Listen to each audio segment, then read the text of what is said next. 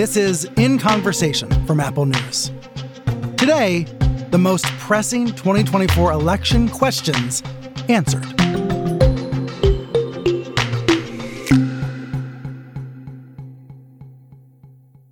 Hi there, I'm Brian Stelter.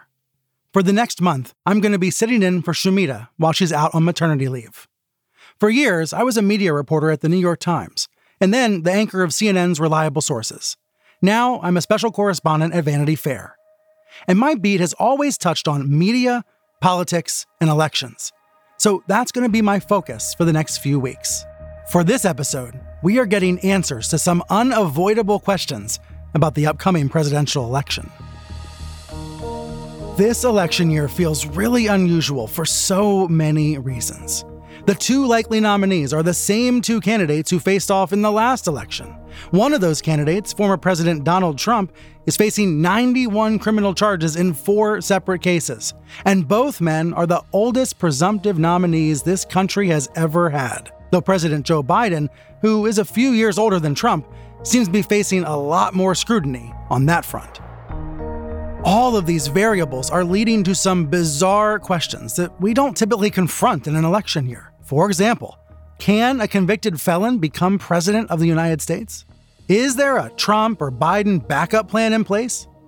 And what about the usual trappings of campaigns, like debates? Will we even have those? I posed these questions to Susan Glasser, Evan Osnos, and Jane Mayer. All three are staff writers at The New Yorker and co hosts of the Political Scene podcast. The three of you have all the answers, though. we have them here under the table, and we'll take one out at a time. That's the way it's going to work. like props. Someone has to have the answers. Uh-huh, uh-huh. While they might not have all of the answers, these veteran reporters have a lot of them. Susan co authored a book about Trump's first term. Evan has covered Biden extensively, including a book on him in 2020. And Jane is the New Yorker's chief Washington correspondent and the author of multiple books on politics and history. So I started by asking Jane, what are the rules around electing someone convicted of a crime? If Trump is convicted by at least one jury before Election Day, then what? He can still be president, even if he's a convicted felon. So he can still campaign and he can still take office. I remember looking this up and thinking this can't really be true when I was writing about Trump, and then finding, oh my God, you can be a convicted felon and be president. Why? Well, I, I think that probably the founding fathers thought that the voters would have the wisdom not to elect such a person. And so it was kind of outside of their imagination that this would be a problem. But it is potentially a problem that we're all looking at, actually, a real problem. And, and a lot of what pundits are spending a lot of time thinking about is how much would it hurt Trump in the eyes of the voters if he were convicted? Or can I suggest how it might help him? With his fans?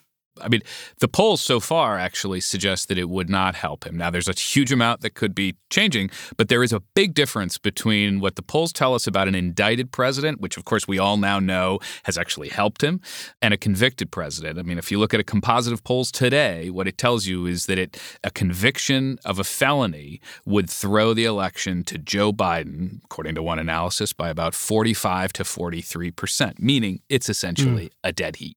Susan, what do you make of that?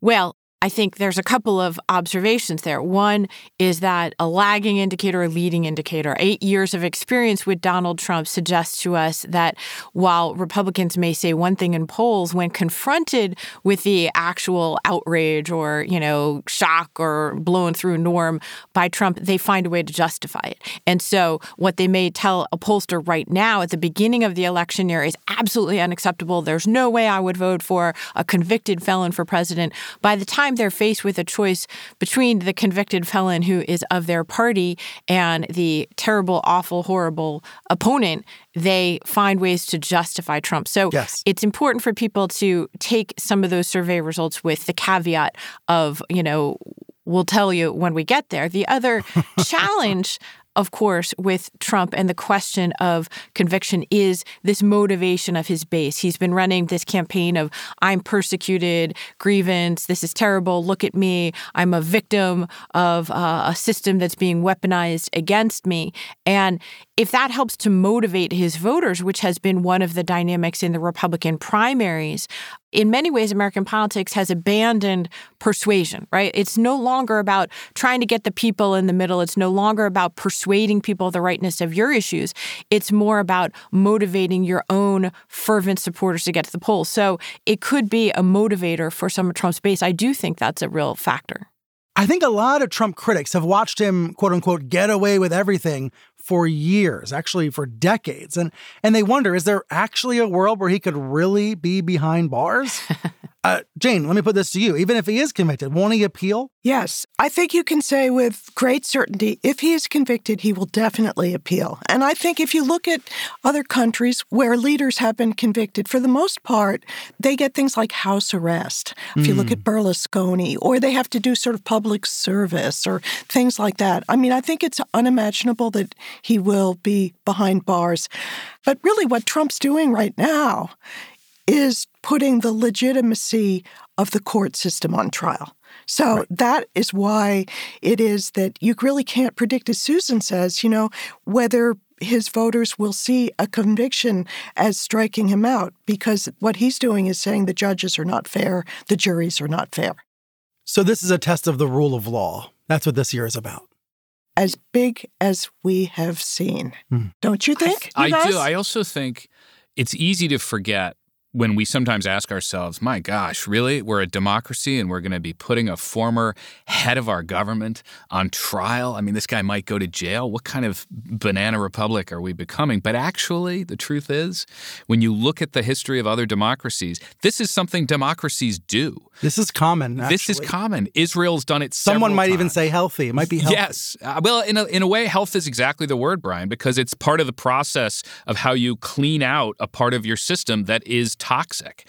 And this is why France has put a former head of government on trial. This is why Italy has done it. Israel has done it several times. And in some ways, the United States, we're a bit of an anomaly. And if we don't do it, the argument is that we are subjecting ourselves to the risk of losing that democracy. Remember that the reason that Trump can Going back to Brian's first question, why can a convicted ex president have the chance to return to office? It's because Congress failed in what the mm. founders of the United States envisioned as the way to hold a rogue president accountable, and that was impeachment. Had the United States Senate convicted Donald Trump in his second impeachment trial after the events of January 6 and his challenge to overturn the 2020 election. Had they convicted him, it would have come along with a provision that would have required him not to be allowed to run for office again. So it was actually the failure of our constitutional system to work as envisioned by the founders that led us to this crisis mm. in the first place. So he could be under Mar-a-Lago house arrest and be inaugurated next January. He may be on the hook for hundreds of millions of dollars in the Eugene Carroll case, in the civil fraud fraud case. He may be having to hawk buildings in order to pay up. All of this might be happening, and he might be inaugurated. Let's talk about the backup plan, though. If not Trump, who could the Republican nominee be? Is there any world where there's going to be a contested convention or some other X factor happens on the Republican side? No. Really? You know, really? Well, we've all learned never say never, but no. The, I mean, the thing about Trump at this point that is kind of astounding is he's completely taken over the Republican Party. And so, what does that mean? I mean, the people who are on the Republican National Committee are his people. The people who bring the money into the race and back him. They are his people. He's got the whole machine that is what it takes to get elected, and nobody else has that machine. There are even some of the richest people on the Republican Party are backing Nikki Haley, and she can't get anywhere because Trump's really he's taken up all of the oxygen in the room. Right. It's his party, but you're saying people are going to hear about Nikki Haley and Super Tuesday and going all the way to the convention, all that. You're saying that's just hogwash. Look, I think that Nikki Haley exists as a sort of in case of emergency break glass scenario. But in many ways, what her campaign, especially in its later stages, as she has become the lone remaining opponent to Donald Trump in the Republican primaries and she's become a sharper edged critic of him, what that has clarified, I think, for people is what is the real state of the anti Trump opposition within the Republican Party. And it's it's not that big. It's, you know, I don't know, maybe 20 to 30% in most national polls, a little bit more in some states like New Hampshire, where she got 43%, a little bit less in many other states, but not a viable amount to challenge him electorally, essentially anywhere. So then the question is if she has the resources, she could kind of run on as a kind of zombie candidate and hold out until the convention. In fact, that's definitely a plausible scenario from my perspective in order to be available if there were a kind of a unexpected Trump event. One thing we have learned is that campaigns do matter. Uh, remember, at the beginning of this process, Ron DeSantis was the guy everybody was all excited about. He turned out to be a pretty miserable candidate. Nikki Haley is, by any measure, the strongest alternative to Donald Trump on the Republican side. So if there is a, you know, break glass in case of emergency moment because Donald Trump is 77 or he is out of it for some legal reason, she is quite obviously the attractive candidate. And I will point out, I've been talking to voters out in places like Pennsylvania, and I run into Democrats who say, I sure do like that Nikki Nikki Haley. So she is a much more powerful entity if there was a scenario. Although I do want to point out just one final twist on this, which is that she has set herself up at this point as a kind of I'm here in case of emergency alternative. However, because she has run against Trump, because she has articulated positions that challenge his America First platform, we're Trump not be able to run in the convention, there would be a stampede, in my view, at the convention from the Trumpist forces to pick a more Trump friendly candidate. Mm, and so that's right. another factor to recognize, which is that she only captures a certain, you know, one third of the party. And so she actually would be vulnerable even in an open Who convention. would you see waiting in the wings on the Trumpy side? I mean, you know, I guess Don Sr. would say, well, you know, keep it in the family. Don Jr. is ready to go. You know, look we, at him. We know it He's be ready Ivanka. to go. she barely answers his phone calls at this point. yeah, point. no, that is a fascinating dynamic we can get into. But the Trump family uh, rifts in the last few years are, are something to behold. Let's move to Biden. I was amazed by this recent Monmouth University poll that found nearly half of the electorate thinks it's either either likely or somewhat likely that Biden will be replaced as the Democratic nominee you know, we know he's running. He's running a reelection campaign. He is absolutely running for reelection. And yet, many Americans are in denial about this. What's going on here, Evan? That's a hugely important fact. In fact, if you talk to people inside the Biden campaign, their own polling is telling them that about only about 20% of Americans believe at this point that it's going to be a contest between Donald Trump and Joe Biden. And here's the here's the even though fact. that is the most likely 20%. outcome. 20%. 20%. And so the reason why that's important is that until you have a moment when the choice is in front of you, until you're standing at the buffet and that's it. It's either the salad or the hamburger. You don't have have any real capacity to make an abstract decision. Wow. What if I don't want a salad or a hamburger? well, then you can stay home, and that's a politically meaningful fact. But on Biden, yeah. the idea that there's this, and partly there's a conspiracy theory out there on yeah. the right that he's going to be replaced by Michelle Obama. That's not going to happen. She does not want to be president.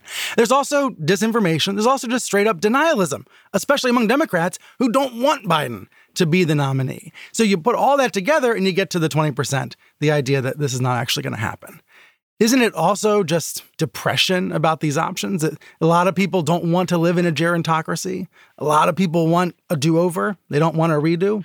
I think that's a really important point, Brian. Right now, if you look at Biden's polls, they are consistently more or less the lowest polls that an incumbent president has had at this point going into an election year since the history of modern polling began, even lower by some indicators than where Trump was at this point in 2020. And remember, that's not because Republicans don't like Joe Biden. They already didn't like Joe Biden. It's because Democrats and independents are unhappy with him as the choice or wary. Many of them are very positive on what the Biden administration has done. They're bullish on Democrats who have outperformed expectations in recent elections. So it does seem to be about Biden himself. And mm. I think the qualms you know, can be summed up in that that scathing uh, phrase from the the recent special counsel report. You know, most Americans, Democrats and Republicans, I think, even view Joe Biden as a well-meaning elderly gentleman with perhaps a poor memory. They don't really want that to be the choice, but that's also why you hear, and Evan's been doing great reporting on this so much frustration from the White House, from Democratic strategists right now. They are like, wake up, people. Like, this is the choice, is the choice. Like, stop living in the fantasy world where uh, Michelle Obama is going to come and, you know, like she's not going to be president. Or where Donald Trump is somehow going to be taken off the ballot. That's right. And that is the sort of comforting delusion on the other side that that's almost certainly not going to happen. But I think it's important to know that on a recent episode of your all's podcast, you talked about Jane's reporting in the Reagan era about Reagan aides knowing that he was declining, talking behind his back, talking about invoking the 25th Amendment.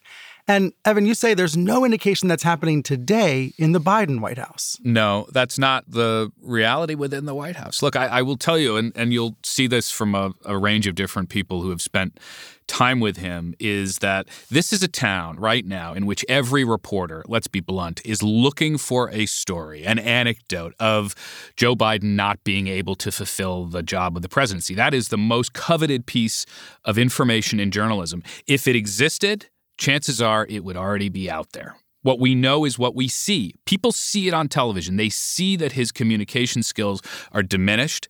They see, as Susan described, that you know he is a person who has a harder time getting through his speeches than he did before, partly because his stutter is coming back as he gets older. But what we haven't seen, and nobody has shown it in any credible way, that this man is not performing the presidency, mm. and that's an important distinction. And honestly, the people around Reagan, having covered him, did see that he was unable to perform the job. He was going off in the afternoons and watching television in the residence. They worried that he was losing his place, couldn't really read documents. So they actually staged a little test to see whether he was compos mentis. And he passed that test as far as his aides could tell.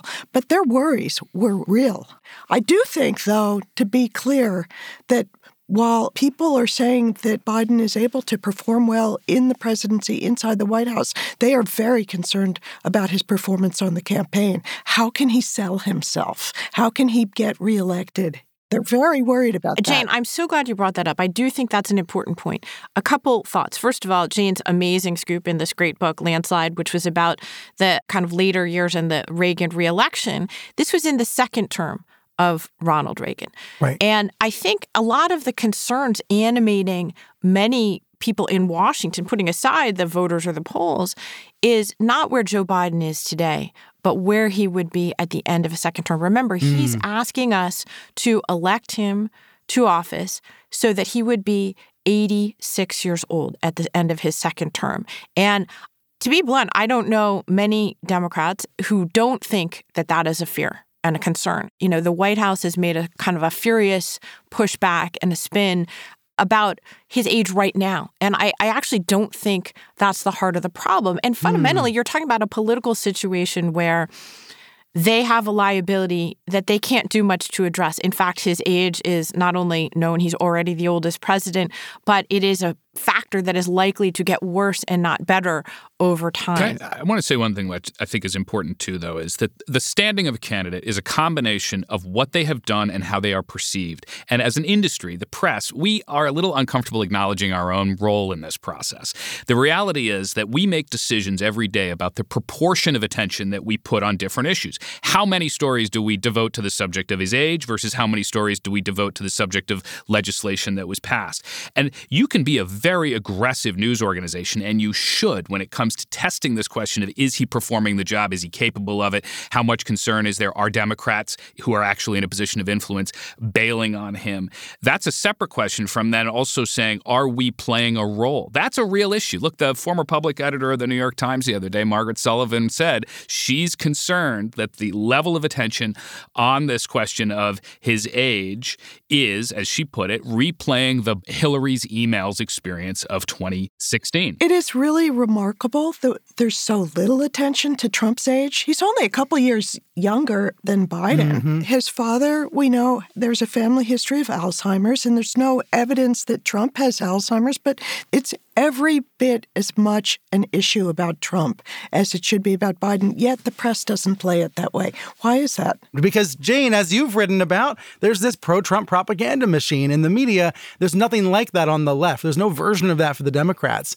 to rally around Biden and deny reality about his conditions. Brian, we defer to you on this issue. I mean, nobody knows more about the Fox effect than you do. I mean, and you've really studied this, and it's creating two different ecosystems for news in this country. There's one ecosystem on the right and the other for the mainstream media. And one is sort of full time pushing Trump all the time, and the other is sort of saying on the one hand, on the other hand. So there's asymmetry between these two, right? Isn't it? The 100% is. And it, it affects everything about this election season because every single moment that Biden misspeaks or takes a misstep, it's going to be all over TikTok. It's going to be all over CNN and MSNBC as well as Fox.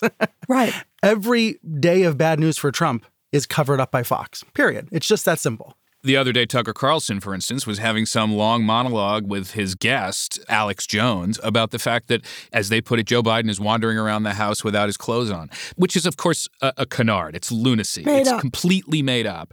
And there is some portion of Americans that they are so, to go back to this burnout question, some of them are so sick of politics that they don't want to sit down and read a story about the CHIPS Act, which is actually reviving manufacturing. What they want to read is a story about something like that or just hear a clip on it. And that's the real risk. Well, the other challenge of political journalism, though, is almost the exact opposite problem, which is that in Washington, in my sadly long experience, we tend to overstate the role of ideology and legislation and, you know, the fights that make up the day to day life of Washington. Uh, in the end, especially when it comes to our presidential campaigns in the modern era, as a result of television, as a result of how we communicate, as a result of, you know, the increasing powers vested in the imperial presidency, Americans are not going to make their vote up based on the CHIPS Act, no matter how good and worthy that is. We tend to vote on personality. We tend to think contradictory things. Well, I don't know. As we move into this year, I think there are some issues that probably will matter to people that are not just about people's personalities. For one thing, I think the backlash on the subject of abortion against the Supreme Court and the Dobbs decision is something that's very much, we've seen it playing out across the country in kind of amazing ways. In red states, people have come out and said, we do not want to lose access to legal abortions. and where it's on the ballot, and not with candidates. They the didn't ballot. elect Democrats in Kansas, but what they did do is pass a referendum. But you've got one candidate in the, for the presidency who believes in legal access to abortion, and you have another who appointed the Supreme Court justices who took that right away from people. So I think that is an actual issue that matters to people. I think the economy actually matters to people. I think that the Biden White House was surprised and kind of in a bubble and didn't see how much the cost of groceries was really bothering people across this country. I think inflation hmm. really hurt Biden.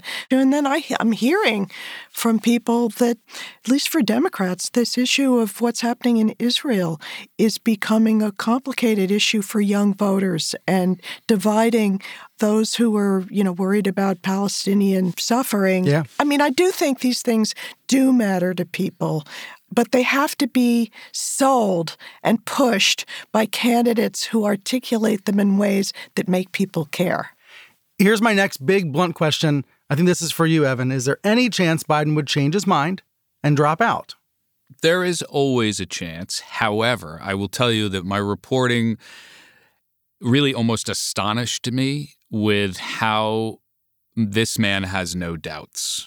He believes he's the only one that can beat Donald Trump again. He believes he is the only one. And now, look, you can have, a, and we can have a real conversation about whether he is wrong about that. But what I think is important to point out is he is not sitting there listening to all of the discussion and saying to himself, you know what? I think they might be right. he is not. I can say that with total clarity. Hmm. And I think that's interesting to me that the level of conviction is going to go down in history as either having been an extraordinary case of resisting all of what he would call the chattering class and the talk and everything else, or it will go down in history as having been a terrible miscalculation. So it sounds like there's a lot of worries about the second half of the football game. The second half, what's going to happen? Is he going to be declining? Is he going to be mentally fit for office? But he just wants to make sure he wins at halftime. He just wants to make sure he has more points on the board to beat Trump at halftime and to have a second term. I, I bring that up to ask what is the likelihood of Kamala Harris being president in the next four years? Again, an unknowable, but it's a higher percentage than it usually is for a vice president. It is. And I think part of the challenge for her is that when you talk to people who spend all day long in focus groups with voters, they will tell you that one of the most consistent answers is who is Kamala Harris? She's invisible to us. And that's a whole question about, you know, the degree to which the public and the press has paid attention to the substance of her work, not the personality, not the sort of mistakes that she's made in speeches, but is she doing the work of the job? That's a whole question. Mm. Uh, look, I, I actually think, though, that what this comes down to is that the Democrats are going to be saying to people in November that yes, you may be worried about Joe Biden at the age of 86, which is way later than anybody should ever have been president, according to the founders. And yet we know what Donald Trump is right now. We know what he is right now. He is a man who is possessed by his own self pitying, self narrative, who is possessed by the fantasy, the hallucination that he won the 2020 election. And that is your choice, my dear voter. That's basically what Democrats are going to say. And they're going to say. Yeah, they're going to use the word dictator a lot. He uses it himself. I mean, the other thing is, they're also going to say, and this is really important Take a look at your life, American. Today, right now, violent crime is at a near 50 year low. The stock market has broken records over and over in the last few weeks. Unemployment is below 3%. All of these are the kinds of indicators that history tells us really do end up helping an incumbent president in the moment of the key decision.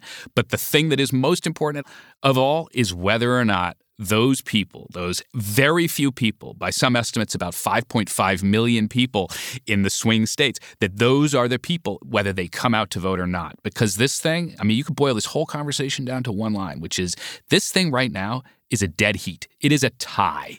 And if Democrats stay home, it's probably going to go to Donald Trump. You know, we should we mention one other dynamic in this race, which is that Trump has to win if he can get himself out of legal jeopardy. He has a more of a motive to run than almost anybody who's ever run for president before. Yes. Because if he can take over the Justice Department, which he would be able to do in a second term, he can then get out from under these prosecutions. Maybe not the state ones, but he can certainly get out of the federal ones. So this is really, truly, it's not just an election. This is also his get out of jail free card. Mm. And that's one of the things that people have to decide. Do you want to help him escape accountability legally, because that's what this election is also about. Next blunt question then. If it's Biden versus Trump, why do we not have a third party contender who's coming in and running away with the race and running away with the presidency? Unfortunately, we do have third party contenders, but they are not viable candidates for the presidency. They are spoilers or potential spoilers. And why? Why is RFK not being taken more seriously, for example? Well, first of all, he espouses views that I think are, you know, dangerous, ignorant, uninformed, and untrue.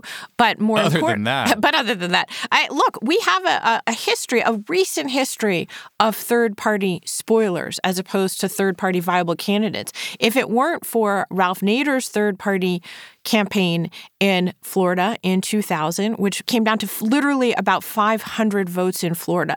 And Ralph Nader essentially was the decisive factor in that. In 2016, Jill Stein's candidacy arguably was the decisive factor in Donald Trump's victory. So I take very seriously the possibility of these various, and there's not just RFK Jr., but various third party candidates and potential candidates who actually could decide the outcome of this race. Hmm. You know what's fascinating? If you go back all the way to the history of the Civil War, basically third party candidates tend to hurt the incumbent because their whole basis for being in the race is to say, I know you don't like these options, so consider me. And if you look at it, the number of people that vote for third party candidates changes wildly from election to election, depending on how much people are aware of how much the history tells us that they can be spoilers. Take, for example, in 1992, Ross Perot, running against the incumbent, George H.W. Bush, got 19% of the vote by saying that Bush hadn't done enough to get jobs. You remember he talked about the giant sucking sound and so on.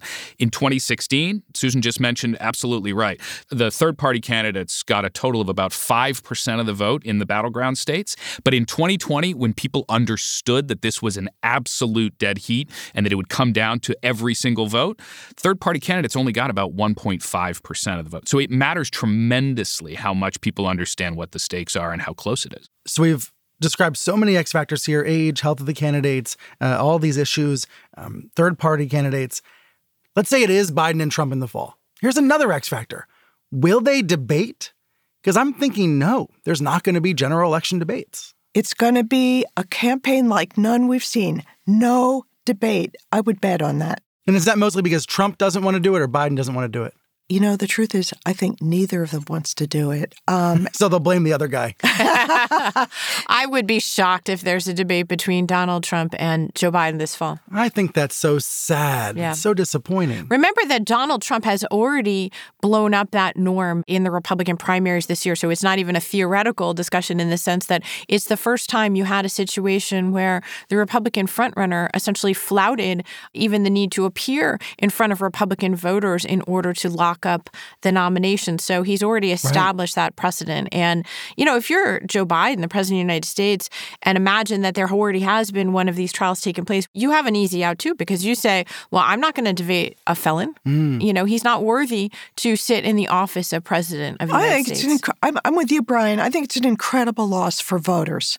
I mean, this is, a debate is how you get to see the clash of ideas. And we've had in this country a history of phenomenal debates, you know, Lincoln and Douglas and going back to, you know, Nixon and JFK. I mean, these things really are important for elections. And it's kind of a travesty that it's not likely to happen this year. Also, it puts so much pressure on the press then. Mm. We have to be the ones who really draw out their differences and get beneath the surface office and really hold them to account for their views because mm. they're not going to do it to each other this way. If Biden is reelected, won't he come under instant pressure to pardon Donald Trump? I don't think he's. I think he's already said, in fact, that uh, he wouldn't do that. He's already think, said that yeah, publicly.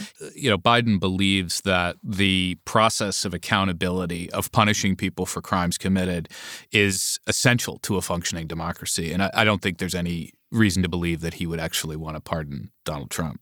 Isn't there then reason to believe we're going to see street protests and possible violence uh, a la January 6th? I think that's very possible. I can tell you that Joe Biden is absolutely sure that no matter what happens, Donald Trump is not going to accept a loss in 2024. He believes that the man is incapable of doing it, that it is such an injury to his own self mythology that he wouldn't do it. And so Biden is preparing, frankly, for the prospect that Donald Trump will never concede a loss and that he will do whatever he can, whatever he can to try to prevent that. This has suddenly turned quite dark, Evan. I, I, don't think that you could look at the last few years without having an analysis like that. And Biden has spent a lot of time. I think this is something that's easy to miss from the outside. Biden spent a lot of time thinking about Donald Trump. Imagine yourself in Joe Biden's shoes. This is a man who you beat once, who tried to steal the election, not just from America, but from you. And now he's going to try to do it again Imagine what that does to you. I, I, think people also who are close to the criminal justice system really worry that there may be violence surrounding these courthouse trials of, of Trump as well if he is convicted. And there's a, there's already a lot of worry. There have been threats to the judges. Witnesses are in a threatened position. There's a lot of a sort of a sense that people are on edge about violence surrounding this election. I've asked a lot of questions, but I'd like to know if there's any I'm missing. What are the most pressing questions that each of you have about this election season? I remember I did an interview with Jon Meacham in which the question came up if Trump were convicted and then elected, can he pardon himself? And the answer is apparently yes. and according to the historian Jon Meacham, he, he looked at it and he sort of thought, hey, this is the sort of the ultimate kind of thing that Trump would do, you know, just pardon himself. Right. That is a very big question. And we're going to get into Trump's trials uh, in more detail next week on the show. For now, Jane, Evan, Susan, thank you so much for bringing the New Yorker's political scene to us. Thanks, Brian. So good to be with you. Thank you, Brian. That was terrific. Thanks, Brian. You can listen to the political scene on Apple Podcasts. We'll include a link for you on our show notes page.